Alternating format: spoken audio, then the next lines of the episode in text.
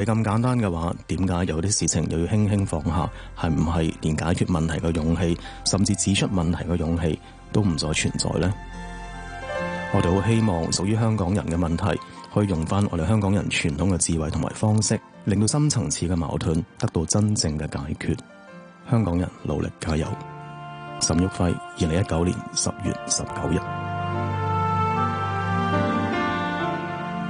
香港家書今日講到呢度，跟住落嚟係投資新世代，歡迎打嚟一八七二三一一一八七二三一一。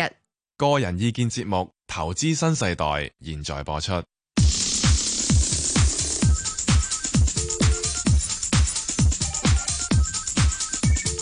姚浩然、關卓照與你進入投資新世代。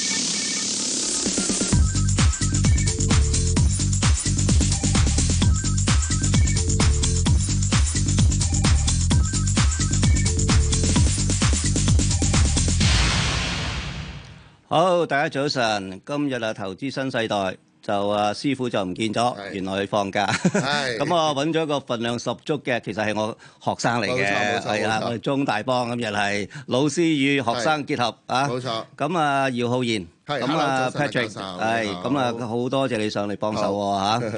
咁啊，我哋睇翻誒成成個週末誒成個週嘅表現啦，啲股票啦，啊，港股咧就升咗四百零點，係但係琴日嘛，琴日咧就唔係太好啦，就回吐啦，係咪啊？咁啊，美股都係三大指數又跌啦係嚇。咁啊，睇到其實主要都係來自係內地嘅經濟唔係表現得唔係冇錯太好啦。咁啊，睇到第三個嘅經濟增長咧係非常低啊，係跌到得六個 percent，冇錯係二十七年新低，冇錯係咪啊？你擔唔擔心啊？誒、其實擔心嘅，因為如果你睇翻咧，第一季就六點四，跟住第二季六點二，跟住第三季六，會唔會破六第四啊？季點咧？係啦， 冇錯。就話低喎而家 因為而家咁樣好似一路一路係咁落嘅時候，咁究竟會點咧？咁其實大家都係有少少即係擔心呢樣嘢。係啊，而家成日都話講啊，環球衰退衰退，不過好彩。我哋特首咧就喺今個禮拜三就公佈咗個施政報告，大家坐啱啱就特首個位啊，坐過啊，你係啊龍氣啊，超級龍氣啊有。 咁咧就咧佢又講就係大一大量嘅誒樓房嘅措施啦吓，咁其中有啲措施咧就似乎係谷緊內需嘅，谷緊係個內需意思係講買樓啦吓係，但有啲係增加供應咯。咁啊，一陣間我哋揾到咧就啊薛永清。冇錯，啊，施工過嚟咧就評論下依個所講誒誒施政報告啦，咁啊希望佢講啲誒關於係樓市嘅措施，佢嘅前瞻下啦冇錯嚇。啦。另外咧，我就揾到啊恒生阿媽啊係温卓培過嚟，阿温卓培嚟就最好噶啦係，我同你都唔使冇講，錯啊，係啦。我同佢做過好多次節目啦 我哋兩個佢自己行落去 行去飲係茶啊落去冇錯 冇錯。真係開心啊！自動波係啦，啊冇錯啦，搞掂所以我誒次次揾佢嚟咧就好開心啊係！咁咧，anyway 啦，咁我哋一陣間咧就會入誒投資教室嘅，咁啊主要都係講翻誒樓市同埋一啲所講嘅成交量關係，點樣用成交量咧嚟推個樓市，推測樓市嘅走勢啦。投資教室。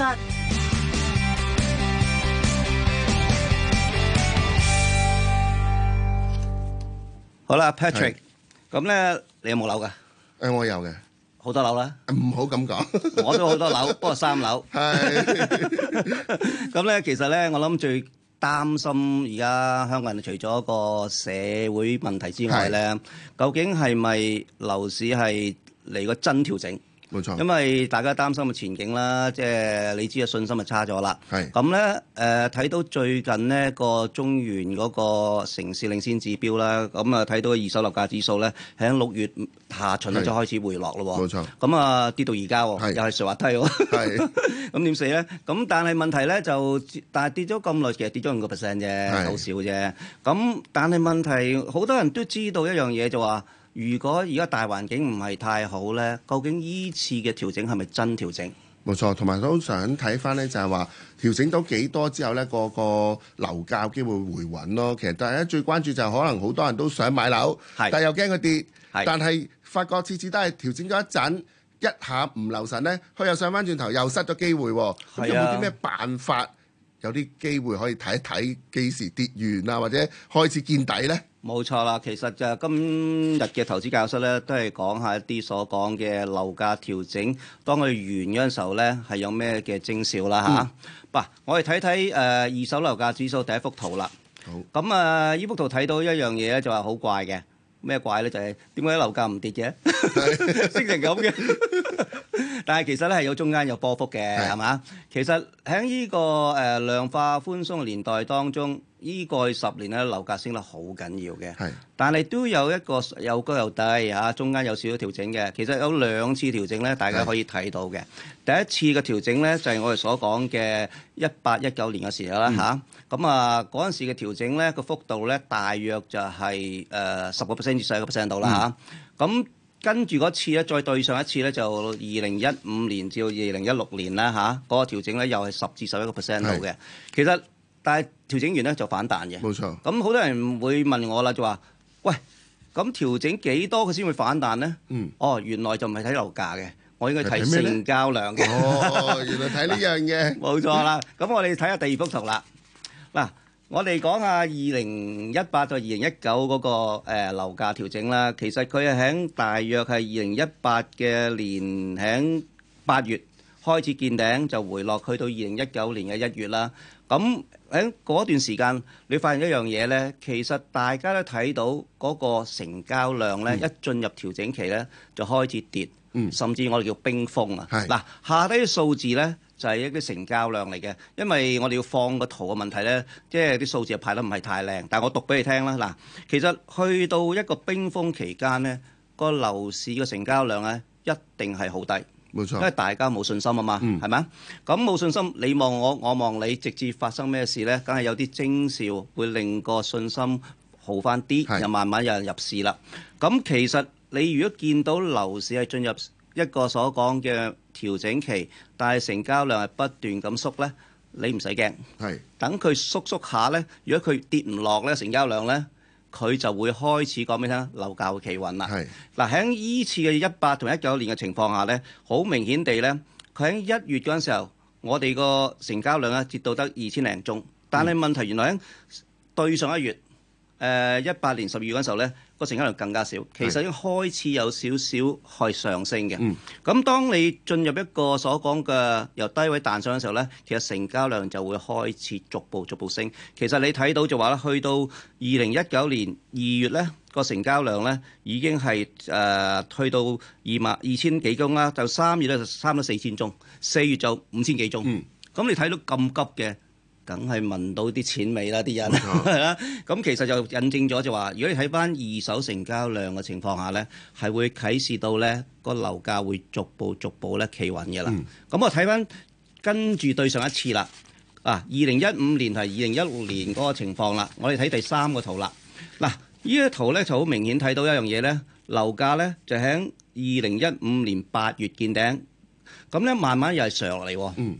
跟住上到樓價去到二零一六年四月就最低嘅，應該係三月最低嘅。咁咧，如果你睇翻啲成交量咧，都係喺個調整期當中咧，係逐步逐步咁收窄嘅，係收跌落嚟嘅，同埋甚至冰封啦吓，係但係咧，冰封期解冰嗰時候咧，你就睇到一樣嘢啦。當個成交量又開始慢慢升嗰時候咧，譬如我哋睇翻就係喺呢次嘅所講嘅調整期當中咧，嗰、個成交量嗱個價格最低嗰時候咧，成交量只係一千九百七十三個。咁喺四月嗰時候咧，突然間升喎。係咁咧就升到三千四百九十八個，亦係開始個開始價格嚟有啦少少異動啦， 冇錯啦。咁你睇到如果個樓樓市嘅成交量係逐步逐步上升咧，咁就俾你有個感覺咧，就話個冰封期咧有機會慢慢地過去啦。係同啊，我哋可以回回暖啦嚇。冇錯，咁嗱，你睇翻今次嘅樓價走勢啦。今次嘅樓價走勢咧，就喺今年六月咧就上咗落嚟嗯嘅，上到而家咁啊跌咗五個 percent 啦。咁成交量亦係一樣喎，慢慢慢慢咧由高位跌翻落嚟啦。譬如喺五月個成交量嘅時候咧，我哋有五千幾宗啦，跌到上個月咧只係得二千幾宗，直至到現在十月中咧個成交量只係得一千四百幾宗， 越嚟越多。好少好彩有林鄭救地球。係佢整咗啲措施出嚟，咁咧就睇下市場有冇反應啦。如果信心又開始復誒、呃恢復翻咧，大家要留心個成交量有冇開始回升。如果成交量仍然係唔變嘅咧，咁我勸你就你自己決定啦嚇係。但係除非咧，你見到成交量開始升嘅時候咧，咁你又會見到一樣嘢啦，個個樓價咧就會慢慢開始復甦啦。係。好，我哋轉頭再見。好，我哋轉頭再見。